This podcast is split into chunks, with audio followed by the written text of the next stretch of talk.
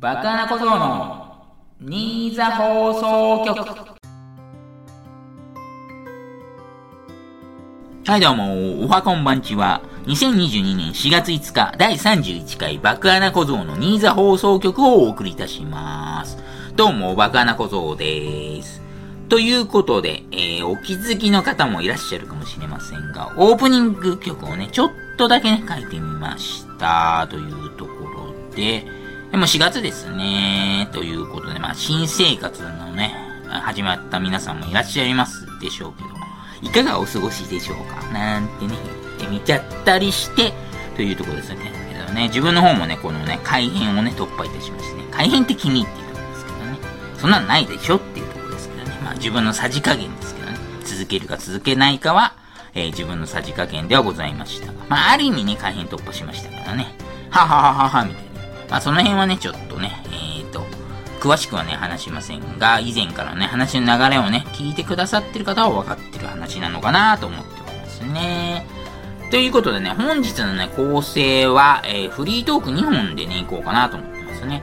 ちょっとね、えー、っと、同じ話しすぎっていうのもあるかもしれないですけど、えー、っと、弟夫婦にね、えっと、子供、女の子が生まれましたので、そのね、メインの話をね、引き続きしたいのと、あとは、麻雀 M リーグ関連の話をね、もう一本しようとしましたいので、えー、今回はフリートーク2本立てという形でね、撮らせていただきたいと思っております。それでは、スタートしまーす。はい、どうも、フリートークですね。その1という感じにしますか？じゃあ今日は。えー、っと、まあ、先日からね、お話しさせていただいていますが、え弟夫婦に子供が生まれまして、女の子なんですけど、ということでね、えっ、ー、と、すなわち私に姪ができたということでね。で、一応私どもの家族、父、母、祖母、私で、えっ、と、4名で車に乗りまして、弟のね、家にね、行かせていただきまして、えっ、ー、と、姪に会ってきましたという話をさせていただきたいと思います。えー、まずはね、弟の家どこなのっていうのをね、ちょっと聞いてきた方いたんで、お答えさせていただきますと、埼玉県内でしたね。まあ、ほぼほぼ埼玉市っていう感じですかね。えっ、ー、と、私に一度行ったことあったんですが、なんだろう、カーナビとかで他の人がなんか住所打ち込んで、まあ住所とか特に聞かず、そのまま連れられてというか、そのカーナビの指示のまま運転すると意外とわかんなくないですか？なんかそれ、ちゃんとチェックしとけよって感じかもしれないですけど、そういうのあってちょっとわからなかったんですが、今回はちょっと判明しましたね。まあ、ほぼほぼ埼玉市というところでしたけどね、ということで。で、まあ、メイと対面したんですが、まあ、女の子ということでね、えー、で、赤ちゃんとかって結構ね、判別つかないっていうところあるかもしれないですけど、なんとなくね、私はまあ、もちろんね、情報入ってるからですけどね、女の子っぽいなーって感じはしましたけどね。で、結構、生まれてもう1ヶ月まだ経ってないはずなんですけど、なんか髪の毛意外と多くて、びっくりしましたね、髪の毛が。黒々としてまして、黒々としておりました。で、私に結構不器用というかね、おっちょこちょおじさんなんで、ちょっと抱っこしてもらうの、本当に、抱っこさせてもらうの。してもらってどうするんですかね。させてもらうのちょっとね、緊張するというか、これはね、ちょっとやらかすかもしんないんだよね。やだ、やだっていうかなんか、ちょっと遠慮しようと思ったんですけどね、どうしてもっていうね、弟が言ってくれたんで、まあ、抱っこしましたよ。だから、させていただきましたということで。いや、弟ほんといいやつですね。我ながら。我ながらというか、手前味噌ながら。いや、ほんと成長したというか、弟はだから10歳離れてるんですけど、いや、抱っこしてよということなんで、させていただきましたよ。まあ、座ってれば大丈夫っていうことでね、ソファーに座りながらでしたので、まあ、そこでね、さすがに落とすっていうことはないと思いますが、落とすってまあ、ありえないですけどね、そもそも。まあ、抱っこさせていただきまして、結構ね、ガン見されまして、ガン見。目にガン見されました。なんかあれなんですよね、多分、生まれてまだ生後1ヶ月いってないと結構ぼやけて見えてるらしいですね。えっ、と、医学的にはそういうことが分かってるらしいですよ。だから顔とか判別できないけど、なんだろう、この、その腕の感じとか、その、あとは抱き方によってなんか、いつもと違うなっていう感じを多分感じたんでしょうかね。なんかずっとガン見されてましたからね。私もなんか呼びかけて、可愛いねみたいな言っちゃったりしましたからね。まあ、完全なるおじちゃんですね。私もおじちゃんということなんですが、で、先ほども言いました通り、えっと、父、母、祖母がね、私いて95歳の祖母がいるんですけど、祖母もね、結構ね、最初はね、結構乗り気じゃない風だったんですよね、なんとなくですけど。私はもういいわ、みたいなこと言ってたんですけども、行ったら行ったでもね、一番ノリノリでしたね、やっぱり。赤ちゃんずっと見ていられるわね、みたいな言ってました。でね、抱っこした時間も多分一番長いぐらいですかね。10分ぐらい抱っこしてたんじゃないのぐらいの勢いでしたね。まあでも良かったんじゃないですかね、そういう意味でも。家族一同、なんか明るい家庭みたいな感じですね。爆穴小僧というね、この五感、名前からはちょっと想像もできないような、ちょっとね、明るいほのぼのトークをしてしまいましたが、というところで。そうかそうか、だから、えー、っと、祖母にとっては、えー、っと、ひ孫なんですね。だから、初ひ孫ということもありましたので、まあ、それで嬉しかったんですかね。だまあ、よかった。ったと思いますよ。というところなんですが、で、父もね、結構、抱っこするの最初ははばかってたんですけど、抱っこしてましたよ。まあそうですね。まあ赤ちゃんって本当あれですよね。なんかみんなを安心させるものというか、まあ生命の神秘とか、そういうわけではございませんが。私も結構、えっ、ー、と気持ちがす、なんだろう、和らいだというようなお話をさせていただきました。ほのぼのラジオということで。いつもお昼作ってもらっちゃって、何もしなくてすみませんね。やかましいわ。爆穴小僧の新座放送局。はい、どうも。フリートークその2でございますね。えー、M リーグ関連ということでね、予告させていただいてたんですが、ちょっとね、別のところで私、放送とかもやってるんですが、そこでなんか M リーガーをポット分けしたらどうなるのっていうご提案がありましたので、私それに乗りまして、それそのままフリートークにさせていただこうと思います。ちょうどね、ワールドカップサッカーの予選がありまして、やっぱり抽選と言いつつもね、偏りが出てはいけないので、最初からランク付けされてるんですよね。で、ポット1には一番強いところが入っで、えっ、ー、と、ポット2、ポット3、ポット4ということでね、世界ランクが低いチームは、国は、えっ、ー、と、ポット4に入るっていう感じになってますね。で、サッカーワールドカップの話させていただきますと、日本はポット3だったみたいですよ。ということで、それを M リーガーでやってみようということで、ちょうどね、これ32っていうね、これ、奇跡かどうかわかんないですけど、32人、現役 M リーガーは32人いますので、8人ずつポット4に分けていこうと思います。はい、それでね、えっ、ー、と、私も一応調べまして、レギュラーシーズンだけなんですが、えっ、ー、と、レギュラーシーズンのね、成績をね、トータル、4年間の成績をね、えっ、ー、と、考慮しまして考えてみましたというところですね。これはちょっとね、資料見させてくださいよというところですが、えー、で、単純にあれですね、その、平均ではないんですけど、合計ポイントですかね、合計ポイント。えっ、ー、と、M リーグって4年間やってまして、レギュラーシーズンはもう終わってるんで、えっ、ー、と、レギュラーシーズン4年間の成績の合計ポイントを鑑みますと、それをね、単純に分けただけの、えっ、ー、と、ポットをね、今から発表したいと思います。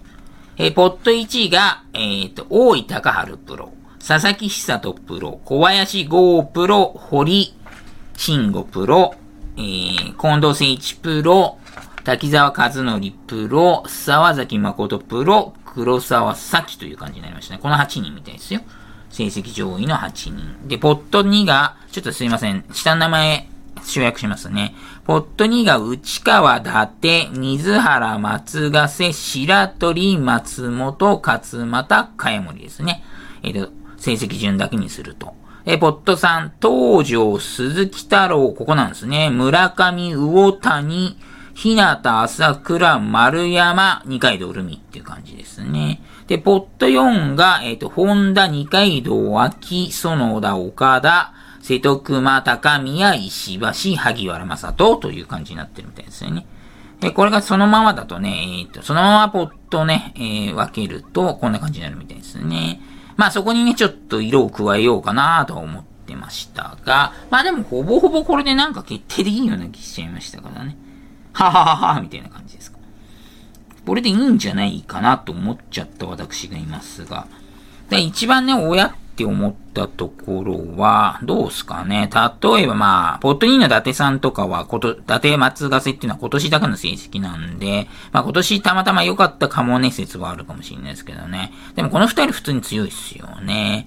あとは、ポットさんに鈴木太郎がいるってことここなんだっていうところで、ね、意外でしたね。鈴木太郎ってすごい強い選手なんで、で、村上選手もそうなんですけど、ドリブンズの二人が、と、村上選手は、今年本当に弱かったんで、ありえないぐらい弱かったんで、マイナス384.1だったみたいですよ。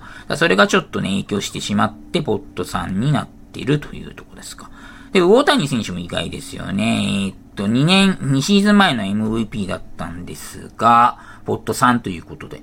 そうなんです。よく見ると、実はね、大谷選手も、えーとですね、その MVP 取った年はね、えーと451.4なんですよ、プラス。でもそれ以外全部マイナスなんですよね、実は。それなので、えっ、ー、と、ポットさんっていう扱いになっておりますという。これぐらいですかね、注意点としては。そんぐらいですか。あと、ひなたか。ひなた選手も、えっ、ー、と、レギュラーシーズン全部プラスでおなじみだったんですけど、今年マイナスになってしまって、さらにね、これよーく見るとね、あれなんですよ。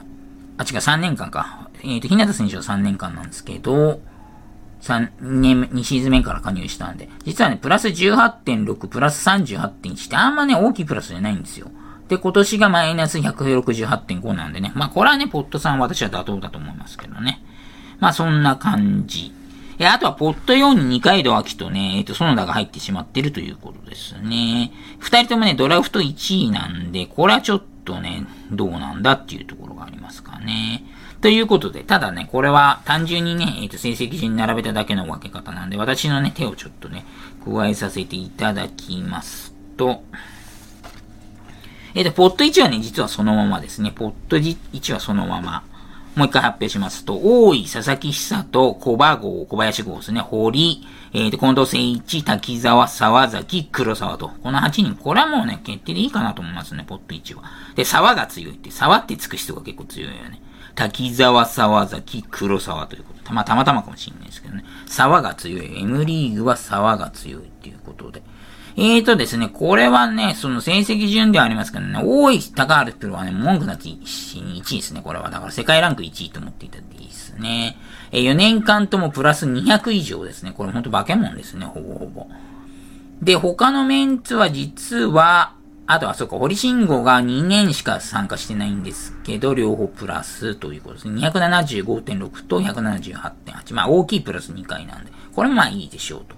で、他のメンツは、あれなんですけどね、1年だけマイナスの年度もあったんですが、まあ、4年中、そう、あれですかね、4年中3年はプラスっていうことで、これはボット1位の資格あると思いますね。沢崎さんに関しては3年中2年だけなんですが、大きいプラスということでね、今年399.7なんでというところで、まあ、ギリギリですかね、この人は。えっ、ー、と、去年のマイナス280.6はちょっと気になりますけど。まあ、マイナス多い分プラスも多かったということで、これもまあ、ギリギリポット1いですかね、この、えー、っと、この8人でいいと思いますね。だからこれ最強の8人というとこじゃないですかね。えー、で、ポット2の方ですね。この辺ちょっと迷ったんですが、あれですかね。伊達鈴木太郎、松ヶ瀬、白鳥、松本、勝又、茅森ということで。ポット2もほぼ変わらず、あと内川か。で、内川とね、村上をね、ちょっと比較したときに、ポット3人に最初入っちゃった村上ね、を考えたんですが、まあ入れ替わってもいいかなとはちょっと思ったんですけどね、内川選手に関しては特に3年間であれなんですよ。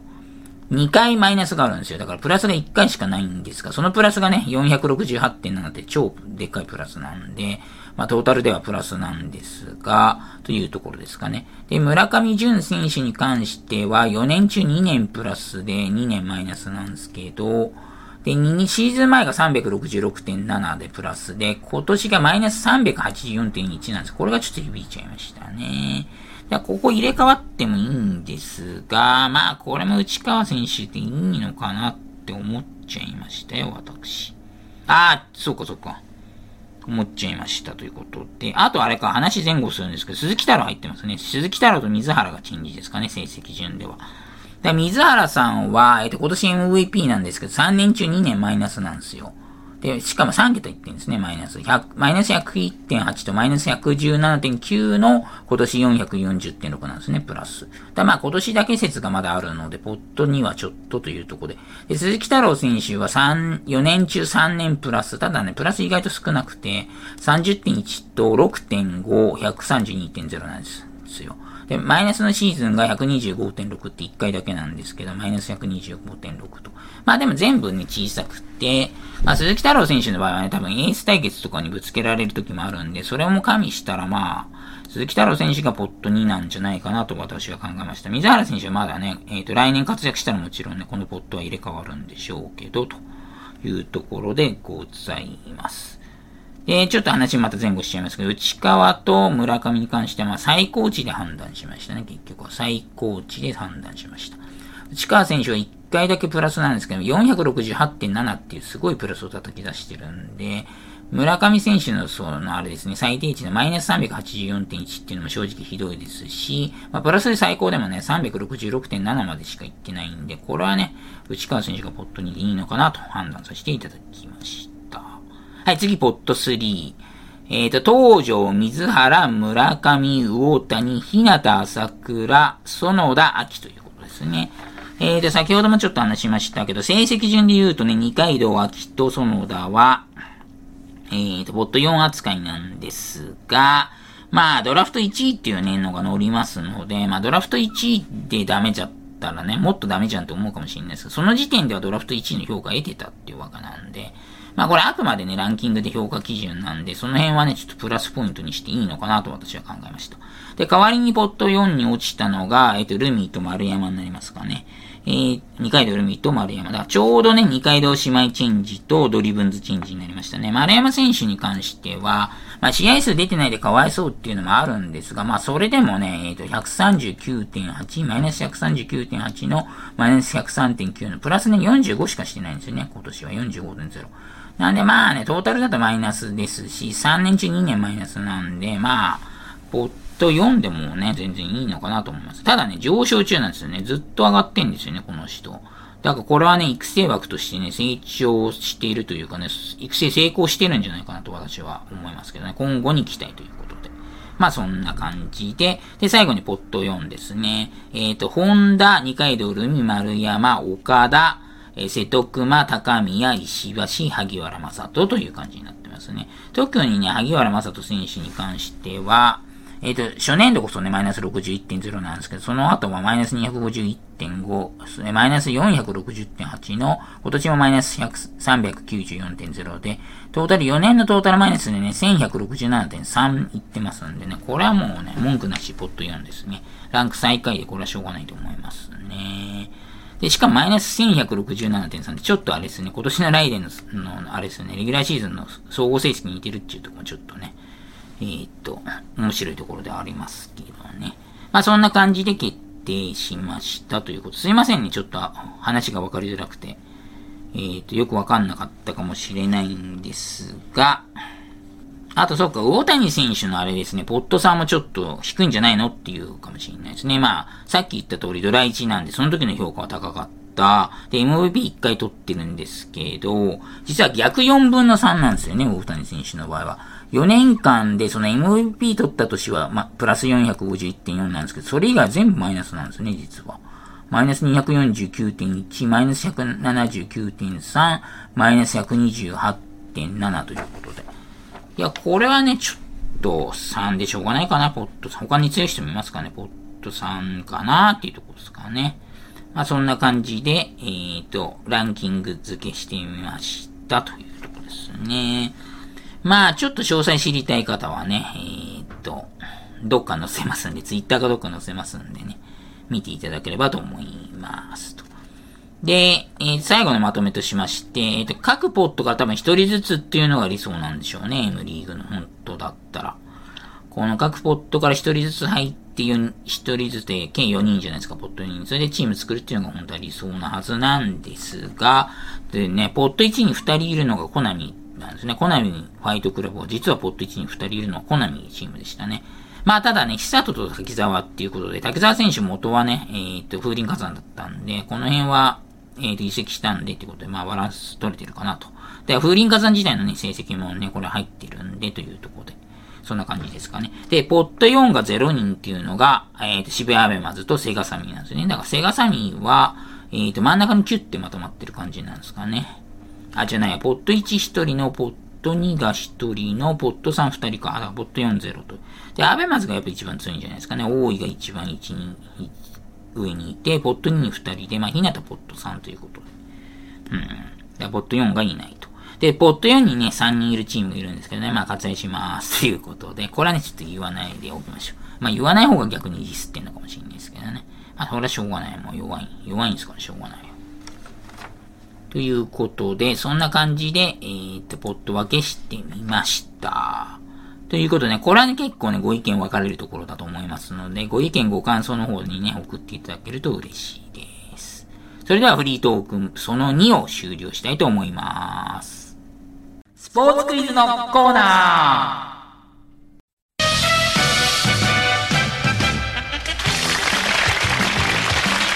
ニューヨークに行きたいか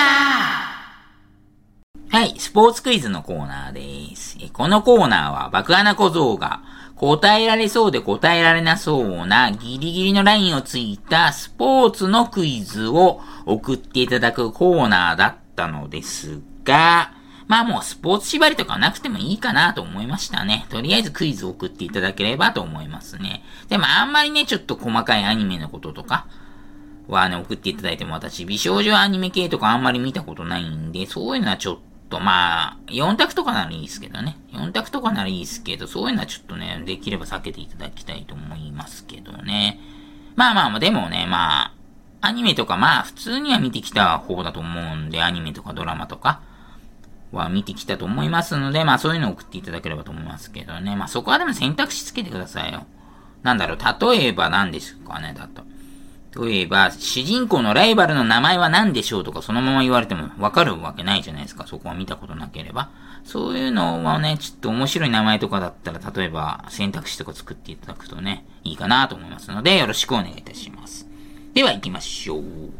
えーと、ポッドキャストネームルーニーさんですね。メールありがとうございます。ネタ前のコメントありますね。バクさん、そしてニーザ放送局のリスナーの皆様、こんばんは。昨日から背中の左側だけ異常に痛みが走り出しているルーニーでございますと。整体でパキッとやってもらって、その場はすごい楽になったんだけど、また痛みが元に戻っている。えー、水臓系のトラブルか、怖いな、怖いな、ということですね。大丈夫なんですかね。私もね、なんか背中張ることありますけど、私はね、まあ、姿勢悪いんで、しょっちゅうなんですよね、実は。で、肩こりももう、当たり前のようにあるんで、なんか、むしろね、慣れちゃったっていう感じなんですけどね。まあ、腹痛とかも私そうなんですけどね、実は腹痛とかも。トイレ行くのも当たり前になってるんで、全然まあ、普通かなと思ってますけどね。まあいいや、それはさておきまして、危ねえだろうと思いますかもしれないですけどね。はい、では、クイズの方に行きたいと思います。問題本日のクイズは、競輪から。競輪界では様々な年間記録があります。そこで2021年の年間記録から問題です。2021年において、S 級選手の中で年間で最も1着を取った選手は、次の6人のうち誰でしょうということで、6択ですね。丸1、松浦雄二選手。丸2、町田大河選手。丸3、山口健也選手。丸4、原田健太郎選手。丸5、軍事公平選手。丸6、北鶴翼選手ということですね。なるほど、なるほど。では行きましょう。シンキングタイム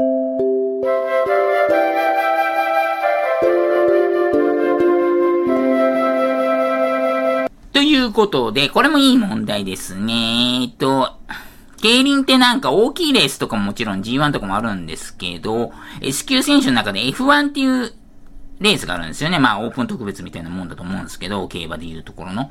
だそういうレースをね、細かくいっぱい勝ってる選手とかって意外といるんですよね。だからこれは、G1 を結構勝ってて、賞金稼いでる選手とまた別っていう混在してて結構いい問題だと思いますね。ありがとうございますということで、これ全く想像つかないっすね。で、若手とか結構ね、F1 とかしょっちゅう、なんだろう、斡旋される出場しまくってるイメージあるんで、そういう意味だと丸2丸3、丸2の町田と丸3の山口健也ですね。山子のね、息子さん。山口健也とか結構気になりますけどね。あと原健ね、丸4の原田健太郎選手もね、なんか大きいレースは正直勝てないんですけど、細かいレースだと結構勝ってるってイメージあるんです。これでも一昔前かな、さすがに。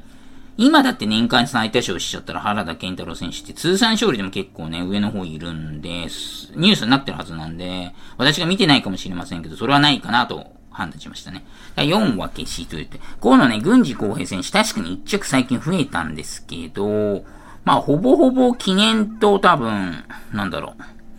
記念と特別しか出てないんで、えー、っと、ないかなと。だから、同じ理由で丸1の松村選手もないのかなと。記念と多分特別しか出てないですよね。記念と特別しか出てなくて年間最多勝ってことだったらやばいっしょ、さすがに。だから、丸1、丸5も消しですかね。丸1、丸4、丸5が消しということで。丸6の北鶴翼選手ね。なんかね、一時期不審だったんですけど、勝ちまくってるっていうのは聞いたことありますけど、さすがに丸6もないんじゃないかなと思いますけどね。まあちょっとね、可愛いキャラみたいなね、選手なんですよね。北鶴翼選手って。ただこれはなんかね、丸6なんでね、おまけでつけた感がありますよね。っていうことでね、丸2、丸3の2択だと私は判断しましたね。どっちかな、これ。町田そこまで勝ってるって話あっけなどっちだろう？これ2択なんですよ、本当にこれ。いやー、まあ、町田でしょ。丸2の町田でファイナルアンサーでお願いいたします。なんか突然思いついたっちゅうわけじゃないですけど、多分ね、山口健也選手も結構もう特別とかに出てく、絡んでくる存在なんですよ。だから特別とか関係ないところの方がやっぱいっぱい勝ってるような気するんですよね。だから丸2の町田大河選手でファイナルアンサー。ということでじゃあ答え見てみましょう。あ、ヒントあったわ。はい、すいません。ヒント見逃しちゃった。じゃ、ヒント後からですけど見ちゃいましょう。ちなみに2020年の年間算定最多勝ランキングはご覧の通りですということで。えーと、2020年、あれ1位軍事なんだ。軍事公平37勝。2位対浅井光太の36勝と、松浦雄二の36勝。で4位が原田健太郎34勝。5位、同数3名いるため、勝愛32勝ということ。なるほど、なるほど。これ見てからだとまたちょっとイメージ変わりましたが、まあ、町田大河でいいっしょ、これ。ファイナルアンサー、丸2の町田大河選手でお願いいたします。えー、っと、正解に行く前に余談。S 級選手より A 級選手の方がたくさん勝ち星重ねているんじゃないのかと思ったそこのあなた。正解です。だからといって問題には雑線やろうと、わからんやろうとということ。なるほどね、なるほどね。ということで、えっ、ー、と、A 級選手の勝利数ランキングがこちら。丸1、下井龍選手っていうの ?55 勝、丸2、あ、丸2じゃない、2位、間違えてさっき丸1って言った俺。まあ、1位、下井龍選手55勝。2位の小笠原光選手50勝。3位の橋本祐希選手でいいのかな？これ。47勝ということです。あ、そうなんだ。A 級の方が多いんだ。いや、それ思わなかったわ、私、むしろ。なんか A 級1、2班っていつも混戦ってイメージあったんで。まあ、いや、とりあえず正解いきましょう。そして、本題の S 級選手、正解は、丸に間違ったいが。おー、正解しに拍手。よしよしよしよしよ。正解正解。これはいい読みでしたね。私、危ねえ。よっしゃよっしゃ、来た来た来た。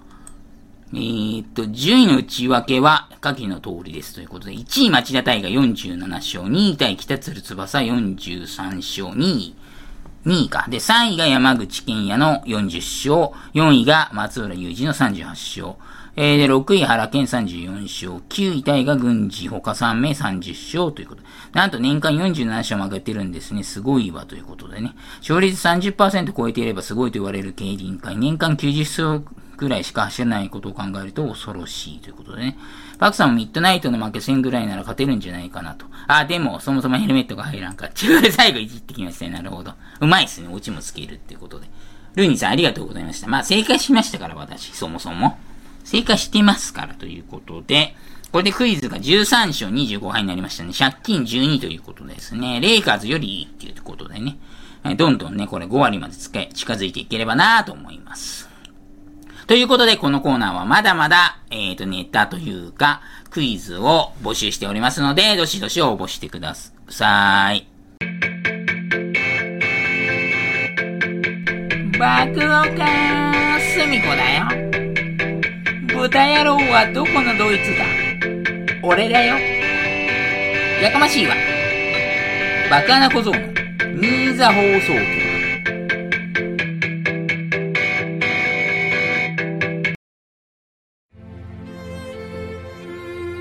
がエンディングです。どうもどうも。ということでね、最近やはりね、ちょっとね、フリートークのネタがね、なかなかコロナ禍ということもありまして、なかなかね、おうち時間が長すぎて、フリートークネタがね、なかなか見つからないということで。あと私ね、ゲーム生放送とかもしてますんで、まあそこでも話すこととかもあるんで、結局ね、ほんとトークンがね、何していいかわかんないんですよね。ということでね、普通オタの方でね、トークテーマもね、募集したいと思います。私がね、知らないことでもなんかぶつけてみてください。適当に話して面白い感じになるかもしれないんで、そういうのもね、あるかもしれないんで、もしよかったら、普通オタの方でトークテーマをね、募集していただけると嬉しいですけどね。